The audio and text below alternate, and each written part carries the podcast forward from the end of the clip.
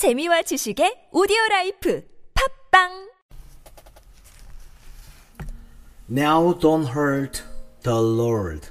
John chapter 14 verse 9. Have I been so long time with you? And yet hast thou not known me, Philip?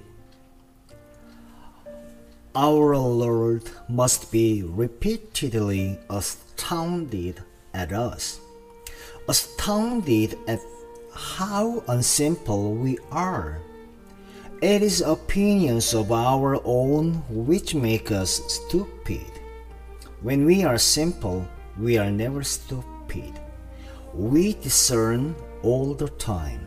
Philip expected the revelation of a tremendous mystery, but not in the one whom he knew.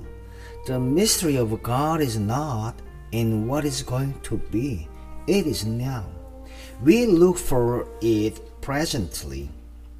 In some cataclysmic event, we have no reluctance in obeying Jesus, but it is probable that we are hurting him by the questions we ask. Lord, show us the Father. His answer comes straight back. There he is, always here or nowhere. We look for God to manifest himself to his children. God only manifests himself in his children. Other people see the manifestation.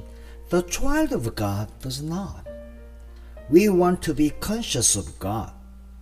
We cannot be conscious of our consciousness and remain sane. If we are asking God to give us experiences, or if conscious experience is in the road, we hurt the Lord. The very questions we ask hurt Jesus because they are not the questions of a child. Let not your heart be troubled. Then am I hurting Jesus by allowing my heart to be troubled? If I believe the character of Jesus, am I living up to my belief? Am I allowing anything to perturb my heart? Any morbid questions to come in? I have to get to the implicit relationship that takes everything as it comes from him. God never guides presently, but always now.